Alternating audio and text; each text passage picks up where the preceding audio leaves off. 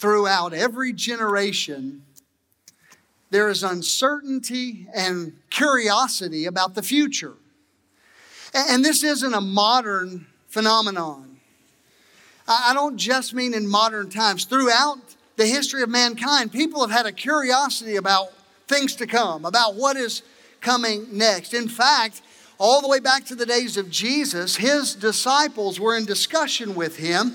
He described a time in the future of Israel, and when he did, it was in Matthew 24, and there in Matthew 24, when he described this future time, immediately the disciples began to ask him questions. In fact, we'll put it on the screen. They asked this Tell us when these things will be, and what will be the sign of your coming and the end of the age. And Jesus, in his answer, this is fascinating. In his answer, he actually quoted from Daniel. He referenced Daniel and said, When you see certain things, he talks about an abomination of desolation. When you see that happen, uh, standing in the holy place, that will be the sign. And there in Matthew 24, you may want to jot that down somewhere, there's a powerful parenthetical statement. Jesus said, Whoever reads, let him understand. In fact, in one translation, it says, Reader, pay attention.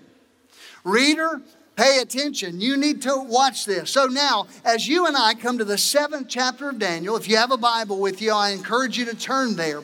Daniel chapter 7, as we come to this chapter, we come to a brand new section in the book. And as we look at Daniel 7, we're going to see that Daniel 1 through 6 was historical. It kind of was a chronology of Daniel's life. It told about his journey to Babylon and then uh, all of his work there in the Babylonian and then the Medo Persian Empire. But Daniel 7 through 12 is prophetic. So this changes. It changes from history to prophecy. It changes to an apocalyptic kind of a sense where there are signs and symbols that demonstrate a spiritual truth and especially a future truth. Now, church family, look this way and listen. There are many critics that have come after the book of Daniel. In fact, many would point out that the, the verses that we're going to read today must have been written long years after, even centuries after Daniel's sojourn in Babylon and in Persia. And I want to put this on the screen because I want you to see it. Liberal Bible critics uh, and critics of Daniel presuppose that predictive prophecy is impossible, and therefore the visions and the prophecies are clever stories invented after the fact.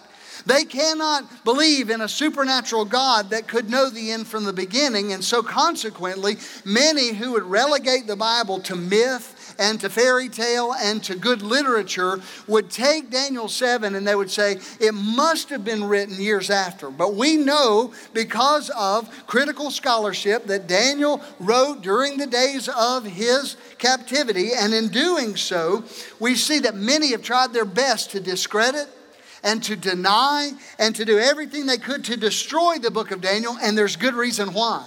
This book is one of those that gives to us some solid foundation. And I want you to see this. Let me put it on the, the screen.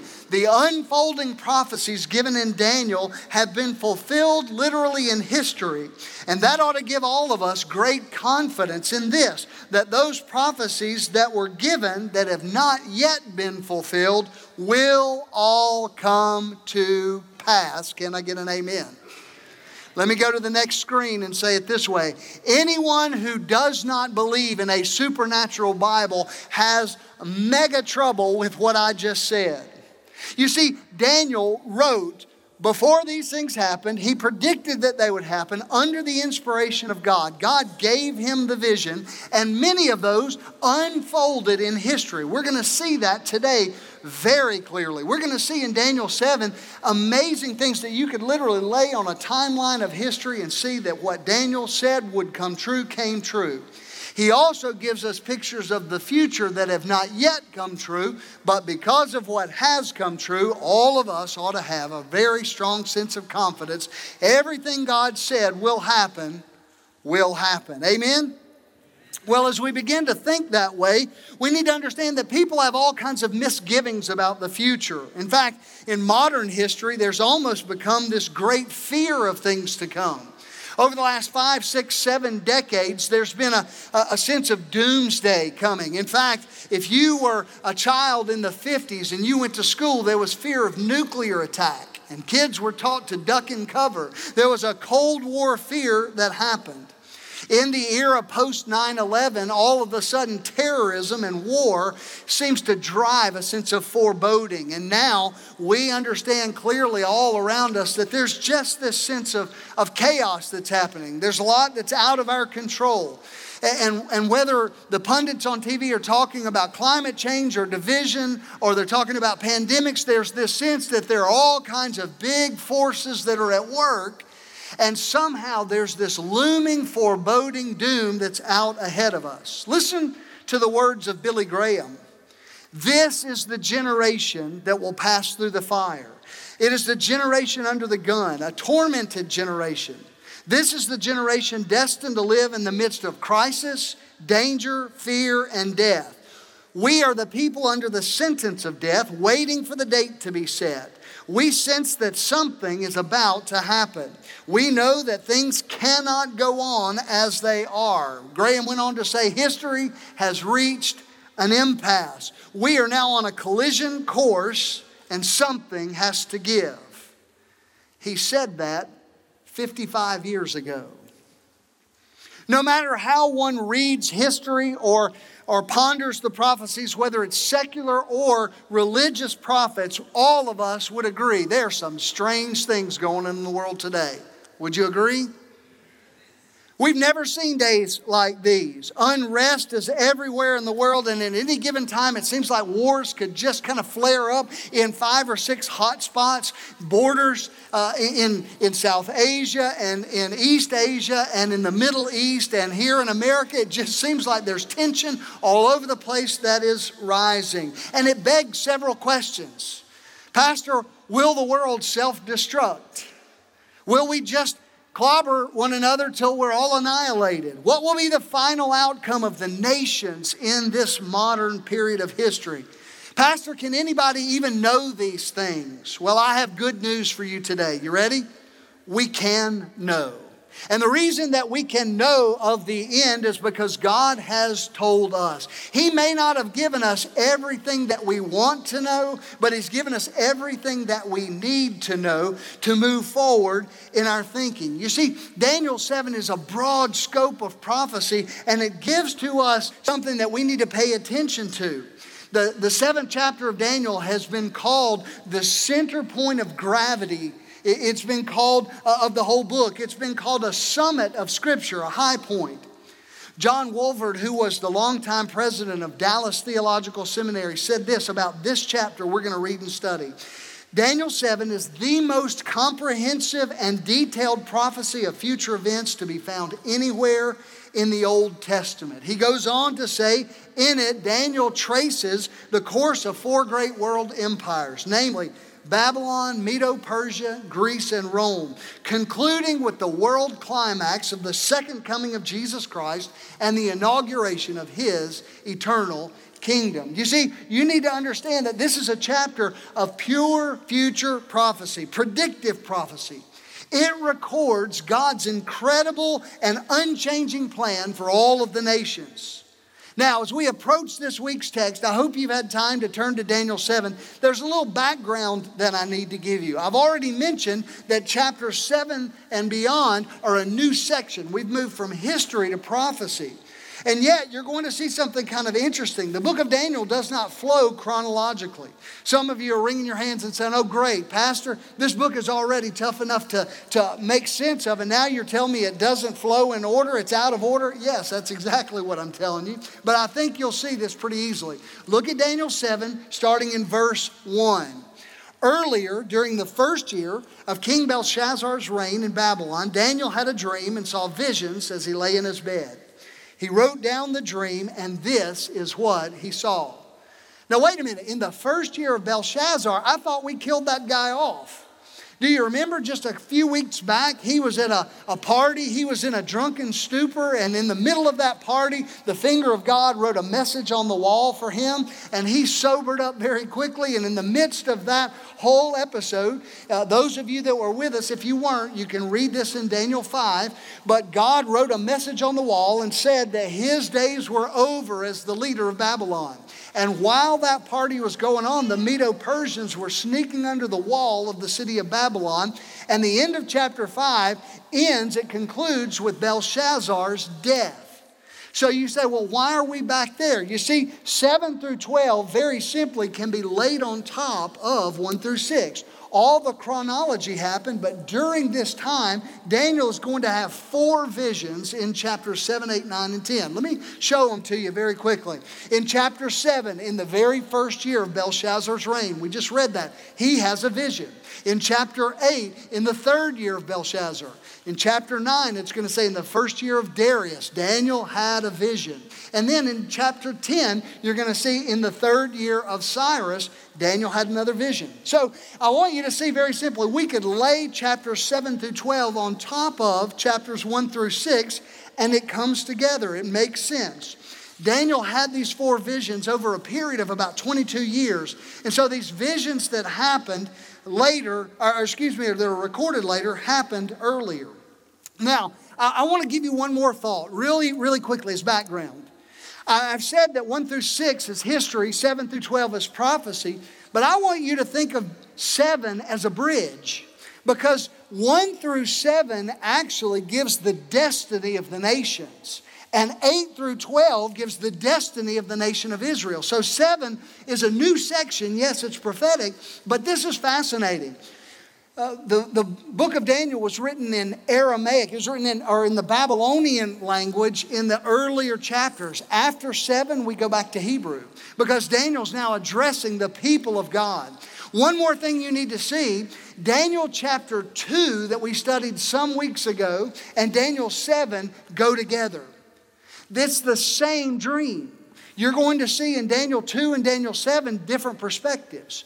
Daniel 2 is Nebuchadnezzar's perspective, Daniel 7 is God's perspective of the nations. They go together. Let me say it this way Daniel chapter 2 is a dream given to Nebuchadnezzar, and it is interpreted by Daniel. Daniel 7 is a dream given to Daniel and interpreted by an angel of God. In chapter 2, there was this giant, inanimate beast. Do you remember? It was a statue, a colossal statue. And in that, there was a picture of the message. In Daniel 7, there are not just an inanimate beast, but live beasts, real beasts that rise up out of the sea. Daniel 2, there are 10 toes at the bottom of the statue. Daniel 7, there are 10 horns on the head of the last beast. And so you start seeing similarities. Daniel 2, it shows history from a pagan king's perspective. You see, Nebuchadnezzar, if you remember this, right after he had that dream, he had a statue of gold made from head to toe. Help me out if you can, if you remember. What was the head of gold on that statue? It was Babylon itself. And then the arms were made of silver. And what represented, or what, what nation was represented there? The Medo Persians. And then there was a brass belly. Do you remember what that was? It was Greece. And then there were the legs of iron. What was that? It was Rome. So Babylon, Medo Persia, Greece, and Rome we're going to see in these four beasts an exact correlation. And you're going to see some remarkable things. Perhaps you've never studied this before, maybe you've shied away from it. But we've already seen the character of these four nations. Man thinks that, that it's just going to continue and we're rising to higher levels. And God simply sees it this way God says, When I look at the nations of this world, they're nothing more than wild animals. In fact, I read one commentator said it this way government without God is nothing more than a bunch of wild, ravenous beasts. I figured I'd get an amen out of that one. Government without God is described as wild, ravenous beast. You see, this text is going to reveal to us what God thinks about the nations a bunch of ravenous, carnivorous beasts devouring each other. And the moral character was seen at that party of Belshazzar. And, and, the spiritual condition was seen in the, the king who would demand everybody worship him. So these two visions are to be interpreted the same way. The four kingdoms or dynasties represented by the four parts of the statue are represented by these four beasts. So today we're going to look at the very first one of these visions. The last chapter ended with Daniel safely delivered from the lion's den, and now the narrative goes back in time. The first thing I want you to see is this write it down in your notes. There's a remarkable dream with a pointed lesson. A remarkable dream with a pointed lesson. Daniel says here that he sees three things a great sea, four winds, and four beasts. Look at verse 2 with me. In my vision that night, I, Daniel, saw a great storm churning the surface of a great sea with strong winds blowing from every direction. And then four beasts came up out of the water, each different from the others. A great sea. Most talk about this being the Mediterranean. Obviously, the Mediterranean Sea is the epicenter of biblical prophecy. So much happens there along the coast of the Mediterranean Sea. The Bible talks about several seas the Red Sea, the Dead Sea, the Galilean Sea, but the Mediterranean is most often spoke of. I think there's more to it than this, though. How many of you have ever been to a football game or you've been to a parade somewhere and you were in the midst of that crowd and you said, I've never seen such a sea of humanity? Some of you filled it in. Have you ever seen that picture? Well, the Bible over and over again describes the multitudes of people like a sea. If you've been to a concert and just seen a wave of people, it looks like waters. And here, in fact, I to give you three different places Revelation 17, Isaiah 57, and Isaiah 17. We don't have time this morning to walk through these, but scribble them down. It's just a picture of a, a multitude of people seeing a vast sea and as God sees this picture uh, or shows Daniel this picture, he sees what I would say is probably more likely and, and better understood very simply as a mass of people, representing, representing the whole world. And then he says that he sees winds blowing from every direction. Your translation may say four winds. And the number four often represents the world, the four corners of the earth, the four points on a compass north and south and east and west the four seasons. What it's saying is that, that from every direction possible, the wind is churning up all of the people. There is uprising, there is bloodshed, there is war, there is tempest, if you will. In fact, Jeremiah 32 says something very, very powerful. Jeremiah 25, excuse me. It says, This is what the Lord of heaven's army says Look, disaster will fall upon nation uh, after nation. A great whirlwind of fury is rising from the most distant corners of the earth, a gigantic sea filled with turmoil. So there's this picture of chaos. Daniel has a dream, and there's a mass sea that really represents all of the peoples. And there's wind that's stirring it up, and out of that comes four beasts. Now, I've already told you that these beasts represent kingdoms or leaders. That's not new to us. Think about it. There are still today animals that represent nations. If I were to point out a lion, you would say Great Britain is represented by a lion. If I said that, that you saw a majestic golden, uh, uh excuse me, a majestic bald eagle, what nation would that represent? The United States. So this isn't new. In fact, in the Bible, Ezekiel talked about the dragon of the Nile, talking about Pharaoh. He talked about the young lion Pharaoh. So animals have been used to represent kingdoms. So these four beasts are kingdoms in history. Let's look at verse 4, 5, and 6. The first beast was like a lion with eagle's wings. As I watched, its wings were pulled off, and it was left standing with its two hind feet on the ground like a human being. And it was given a human mind. And then I saw a second beast, and it looked like a bear. It was rearing up on one side and had three ribs in its mouth between its teeth. And I heard a voice saying to it, Get up, devour the flesh of many people. And then the third of these strange beasts appeared, and it looked like a leopard. It had four birds' wings on its back, and it had four heads. Great authority was given to this beast. Some of you are saying, I have no clue where this sermon is going. We're talking about lions and bears and leopards. Oh my. A lion with wings, a bear with ribs, a leopard with four wings. What in the world does all of that mean? Well, again, if you go back to chapter 2, that dream of Babylon, Medo Persia, Greece, and Rome, you begin to see that these beasts fit that interpretation. Now, as we think about this, would you just dare to take a guess? What was the, the national symbol of Babylon? Any guess? What was the first beast? A lion. If you were to go back through the annals of history, you can find pictures of paintings of winged lions on the gates of Babylon. You can find depictions of what they held true. Their coins often had a winged lion. This was a picture that is so powerful. You may doubt a winged lion representing Babylon, but the people that heard Daniel speak this did not. They understood that's Babylon, and they understood very clearly that it had the majesty of a lion and the strength and power of an eagle. Let me say this to you before we really begin. We're, we're going to turn the corner and make lots of application. You need to hear this. God does not give us general prophecy that might or might not fit something. This morning, we ought to be overwhelmed by the accuracy and detail of God's predictive declarations. When Daniel began to speak this, he speaks of the turmoil of all of the world, and rising up out of it was one that would be strong, and it was Babylon. This lion with wings. Look at verse 4 with me again, the second part of it. As I watched, its wings were pulled off, and it was left standing with its two hind feet on the ground, like a human being, and it was given a human mind. Do you remember the story? God had warned Nebuchadnezzar, but because of his pride, he would not repent and he strutted around the city and he said, Is this not Babylon that I have created? And in that moment, God struck him insane. He went crazy. If you remember the story, for seven years, it said he fell down onto all fours and his nails grew long and his hair grew long, and he literally ate grass like a cow out in the field.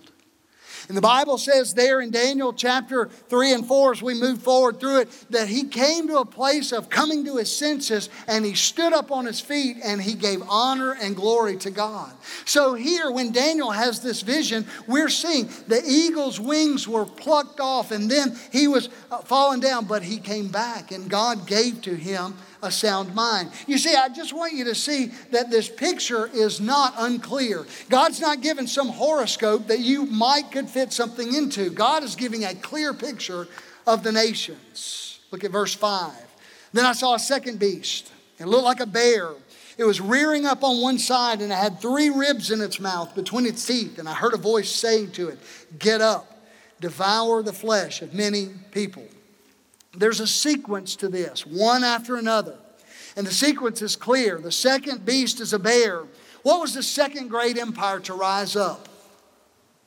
Medo Persia had chest of arms and silver. Now, I want you to see this. This isn't just a history lesson. We're coming somewhere to this. There are at least 14 different references in the Bible to bears. Brother West, I was fascinated finding that. I found all of them. I just couldn't help myself, just kind of ran down that rabbit trail this week in my study. I felt like a zoologist. I'm just looking for bears all the way through my Bible. My favorite one was where a prophet called down a bear out of the mountains and it came and it ate a bunch of kids that were calling him bald. Amen. Look it up, it's in there. We'll talk about that one later. They were making fun of his bald head and his message. And he called a bear down out of the woods and it came and ate him up.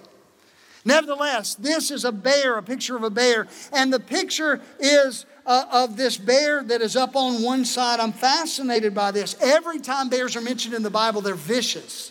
They have an insatiable appetite. They are uh, carnivorous. They're continually unsatisfied in their appetite. And God allowed the Medo Persians to subjugate many, many nations with the greedy nature of a bear.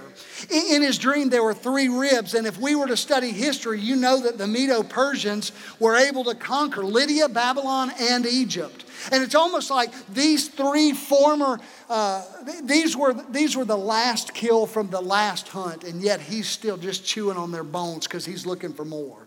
He's looking for another meal. They were victims of his previous hunt. And look at the miraculous detail. Look at verse 5. It says, It was rearing up on one side. I, get a picture of a bear at the circus. Have you ever seen one? And it takes its back leg and its front paw and it puts them both up on one side. Well, what is this nation that we've said it represents? Medo Persia. But you know what? We don't hear of the Medes for very long. The Persians almost immediately took over everything. And the Bible says in chapter 2 that it was two arms. It was a, a picture of the Medes and the Persians, but the Persians took over. And here's a, a very simple point again God's detail ought to drive us to a place of worship, the accurate detail of the prophetic word of God. Here, Daniel is laying down the prophecy, and history shows the prophetic and powerful accuracy. If God so accurately predicted all of these things that we can check out historically, it ought to give us incredible confidence that we can trust and believe that God's word, yet to be fulfilled, will be fulfilled. Let's look at the third. It was a leopard.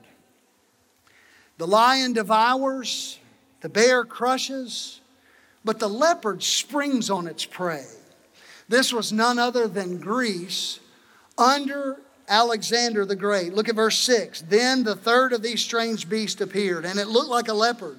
It had four wings on its back, and it had four heads. Great authority was given to the beast. Everybody say that with me on that last line. Great authority was given to this beast. Say it again. Great authority was given to this beast. That's going to be important in just a moment. But what do we know about a leopard? What is the probably the single most identifiable characteristic of a leopard? They're fast.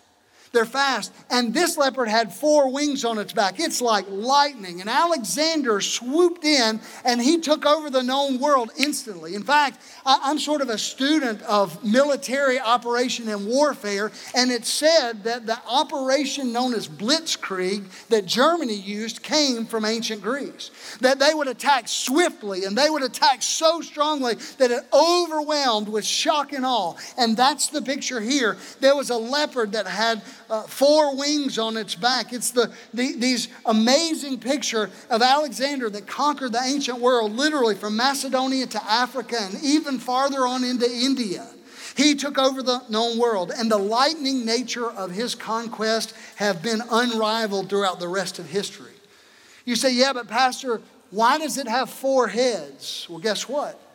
Alexander was 32 when he died. He was 22 when he conquered the whole world. You remember the story? Perhaps you've read it. He sat down and he cried because there were no other places for him to conquest. At 32, he died, probably an alcoholic. He could rule and conquer everything but himself. And when he died, he didn't have any plans of dying at 32. He had plans of ruling for a long time. But when he died, his kingdom was divided among four generals Ptolemy, Seleucus, Cassander, Lysimachus. And the Bible says here that his kingdom was split up, and there were four heads on this leopard. And the text says something that you're familiar with because you've said it three or four times. And great authority was given to this beast.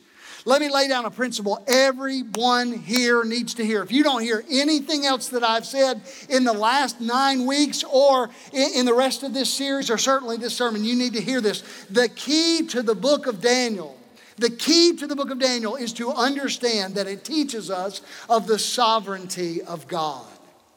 God is reigning and ruling on his throne in September of 2020.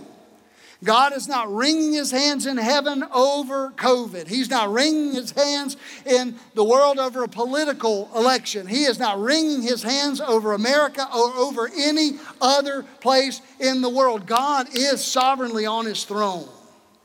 Let me say it this way God is in control. Do you really believe that? Is it true in your household? Who's running your house? Is God in control? If you're anxious and fretting and worried, then maybe that's not true. But that one statement ought to mark every believer's life that we say, it doesn't matter what comes, God's got the whole thing in his hand. God is in control.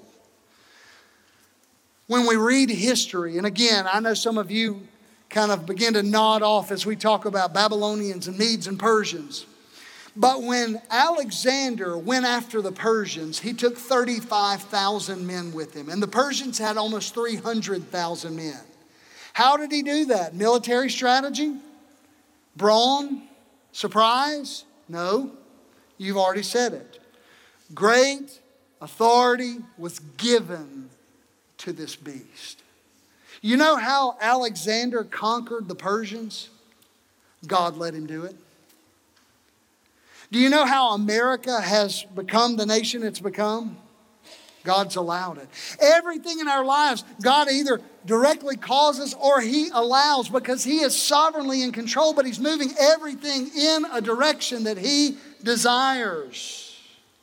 It's so important for us to see that.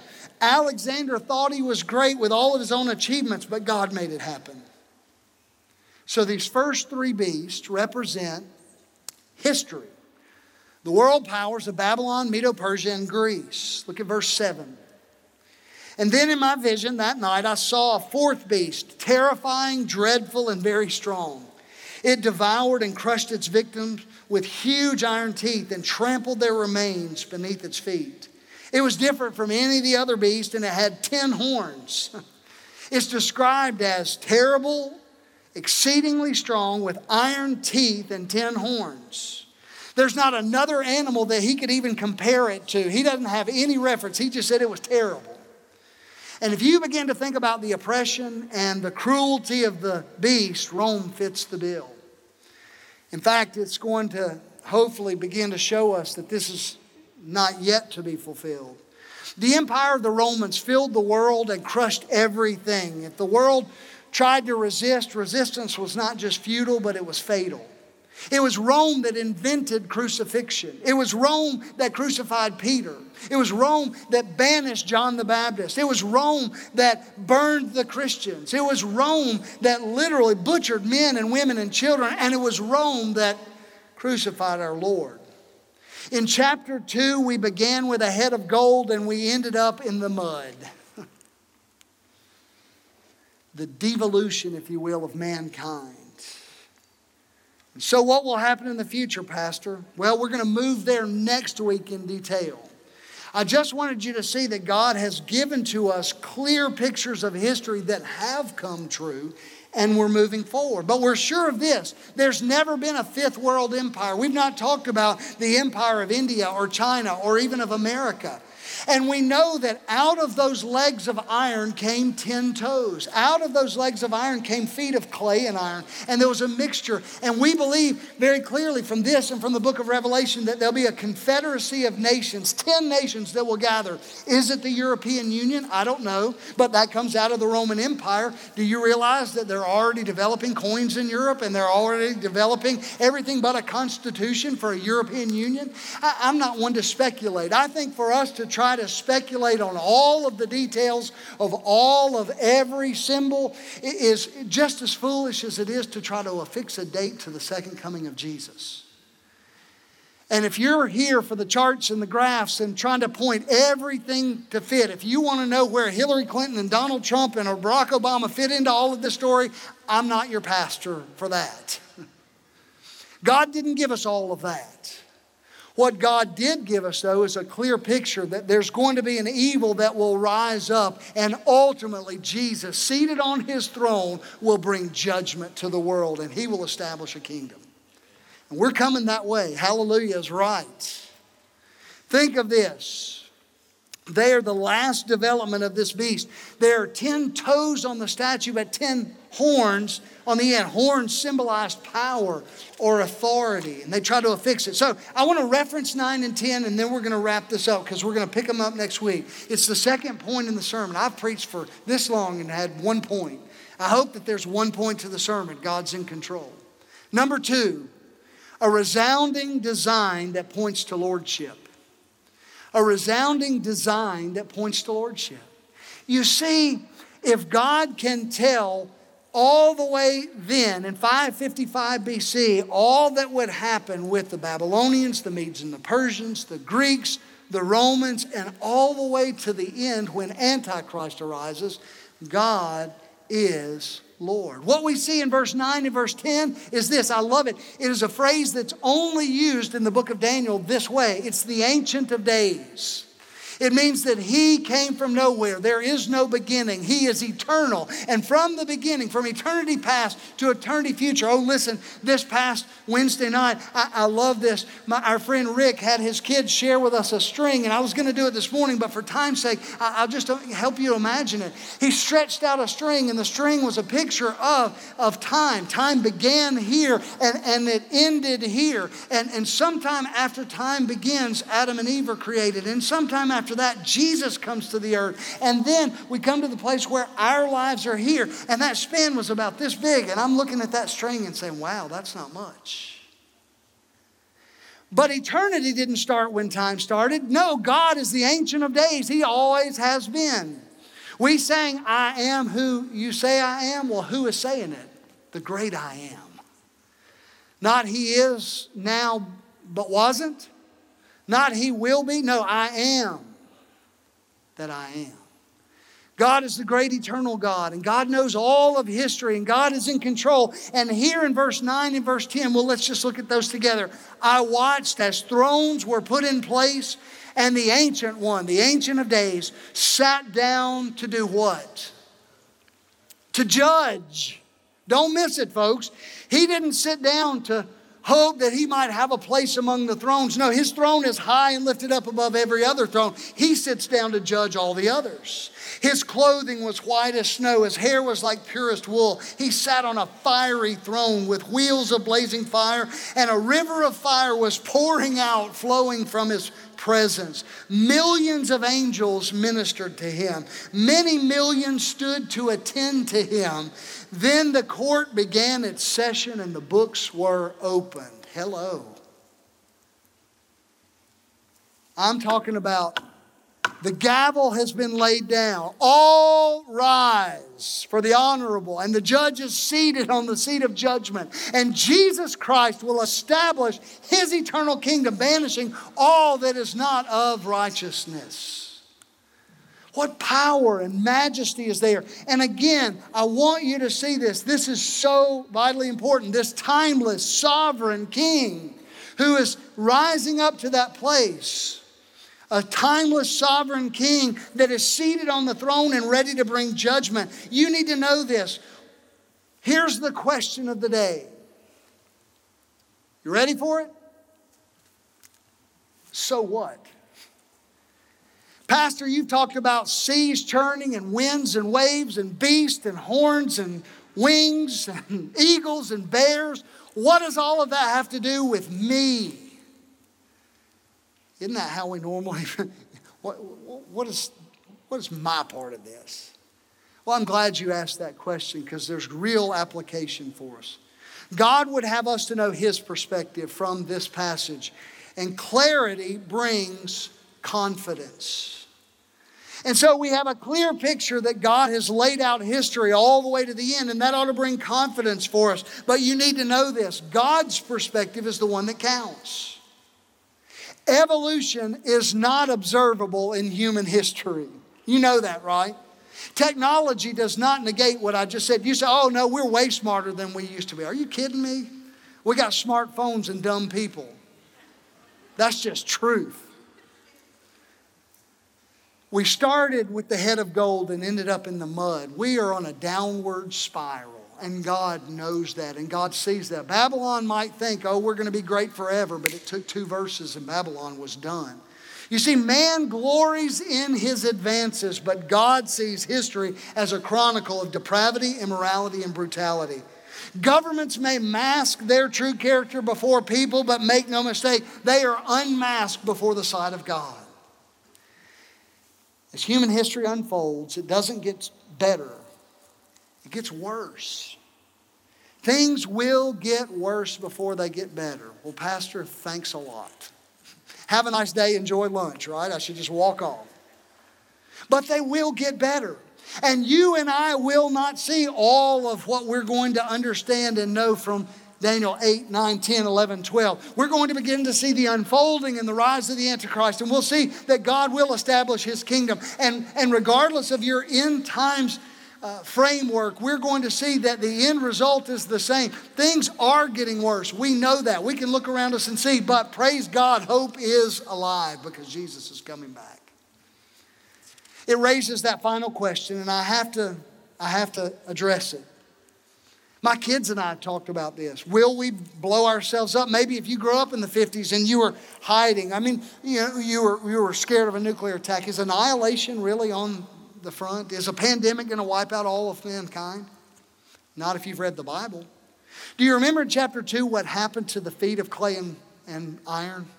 A stone that was cut from the mountain came hurling down the mountain and it crashed into and it brought the whole thing down. And that stone was none other than Jesus Christ. Jesus is coming back, and he's not coming back to an annihilated world. He's coming back to something. He's coming to bring annihilation through judgment, and he will burn up by fire all that's not righteous. He will cast into the lake of fire those that have rejected his kingdom, and he will establish his kingdom forever. It's going to get worse. The best is yet to come, but so is the worst. Believer, live wisely, live accordingly. I want to give you one more statement that you need to know. The course of humanity is determined in the throne room of God. Prophecy is not meant to terrify the believer, but to purify the believer. Let me say that again. The study of prophecy is not meant to terrify the believer. You look at all this apocalyptic language and say, this is scary stuff. It's not meant to terrify us. In fact, in 1 John, beautiful, beautiful picture. 1 John 3 3, jot that down. It says this All who have this eager expectation will purify themselves just as he is pure. I close here. People have groaned throughout the ages about what will happen. Isaiah in the Old Testament cried out and he said, Oh God, would you rend the heavens and come down? God, would you just come back today? Anybody prayed that since March? I have. Lord Jesus, can we just tap out uh, enough? would you just take us to heaven? Isaiah prayed that 800 years before Jesus came. And John saw in the book of Revelation the answer to Isaiah's prayer and to your prayer. Check this out. You've been crying out, Oh Lord, would you come back? Lord, would you just come back and make all this wrong right? Oh Lord, would you just bring justice to the injustice? Oh Lord, would you just make this earth right? And Revelation 19 11, listen to John's words. And then I saw heaven open up and a white horse was standing there, and its rider's name was Faithful and True, and he judges fairly and wages a righteous war. We will see heaven open up we will see him who is faithful and true. We will see him coming down. All the world and all the coups and all the rebellions and all the, the striving that comes, God is in heaven and is in control, and King Jesus will come and make it right. I've given to you seven points of application. I'm not going to go over them this morning. I've said I'm done. But I want you to lay your life over and against those seven. Because I see so many Christians who say that I've got faith and God's going to see me through. And then they fret and they worry.